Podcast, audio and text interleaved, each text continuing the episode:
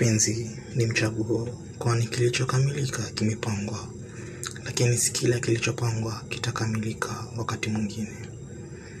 Wakati mwingine unaweza kuacha ama kumkuta mtu akijisemesha mwenyewe tu kwa nini yapo, ama hata kufika mbali zaidi na kujiuliza mwenyewe kwa nini alikuwepo. Ila ni shimo, yeyote anaweza kuingia, na pindi tu maji yanapozidi unga, si ajabu ukamkuta mtu aliyetimamu akilia kama mtoto. Shida ni moja tu, shida ni pale unapoweka hisia zako juu ya mtu fulani bila kujali, lakini baadaye mategemeo yakawa tofauti na yalivyokuwa matarajio. Lakini je, ni kipi kinachoumiza zaidi ya kukosa njia ya kumfanya njia ya kumfanya yule anayekupenda ajue ni kwa jinsi gani unampenda? Yawezekana Mungu anatukutanisha na wadanganyifu, tena walaghai wa mapenzi, kabla ya kutukutanisha na watakaotupenda kweli, ili hapo baadaye tutakutana na walio na mapenzi ya kweli juu yetu, tuwe ni wenye kujali na kuthamini zawadi hiyo adhimu. Ni kweli wengi hatujui thamani ya vilivyo ndani yetu mpaka pale vitakavyopotea karibu yetu, lakini pia hatuwezi kutambua tutakachokikosa pindi tunavyolingia ikiwa bado haipo mikononi mwetu. Unapompa mtu, unapompa mtu moyo wako wote, haimaanishi naye yuko radhi kukupa kwake pia. Usijiaminishe kupenda, mapenzi ni hisia. Usiseme hutopenda tena ingali moyo bado upembezoni mwa kifua chako, maana mapenzi ya kweli huja kwa wote waliobakiza tumaini au wote waliokata tamaa. Mapenzi ya kweli huja kwa wote wanaohitaji kupenda tena na wote walioumizwa vikali hapo kabla. Inaweza kuchukua dakika kadhaa tu kukutana na mtu tena. Si ajabu ikachukua lisaa peke yake kumtamani mtu au hata siku nzima kumpenda mtu, lakini inaweza kuchukua kipindi chote cha maisha kumsahau mtu. Usimpende mtu sababu ya kitu, tena usithubutu kumpenda mtu eti sababu ya shinikizo la wengine, ila mpende yule anayekufanya utabasamu muda wote, maana inachukua tabasamu moja tu kubadili siku zote za giza uangavu, mithili ya mbalamwezi katika nyakati za usiku. Ni vyema ukawa huru katika mapenzi yako, maana adui ya moyo ni shujaa wa nafsi.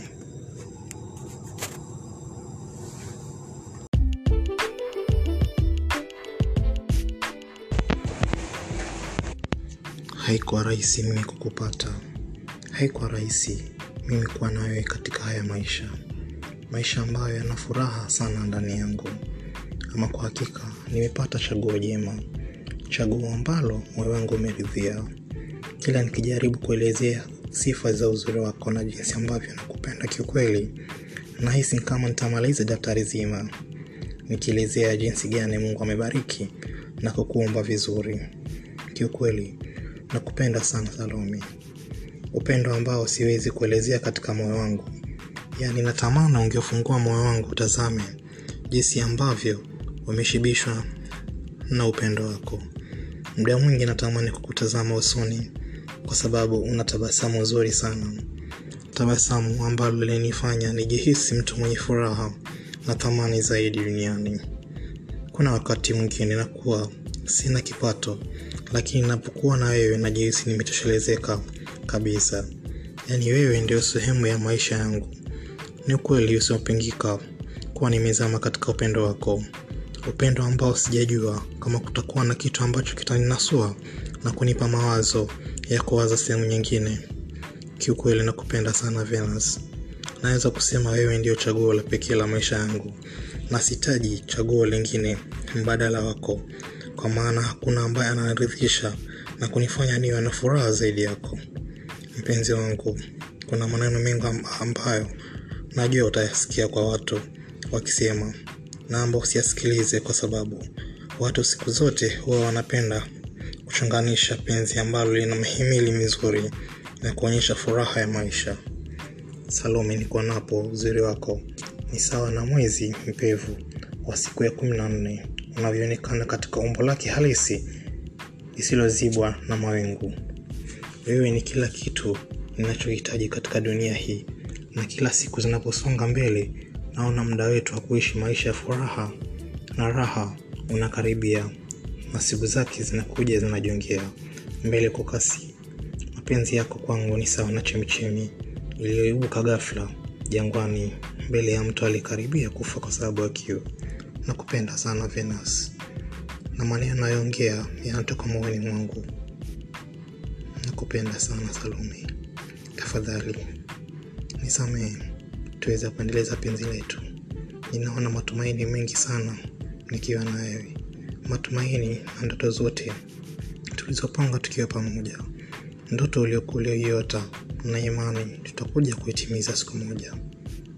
Salome nipe na fursa hii ya kuweza kukupenda na kuendeleza penzi letu.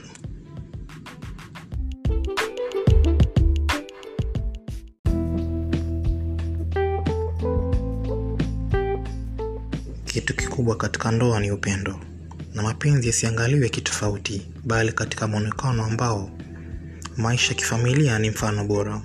Mapenzi ni kama udongo ambapo mshikamano wa kifamilia unamea. The best element of marriage is love and love is not to be viewed in isolation but in the pers- perspective of social existence in which family links and ties are to be exemplar. Love is like soil in which family links are developed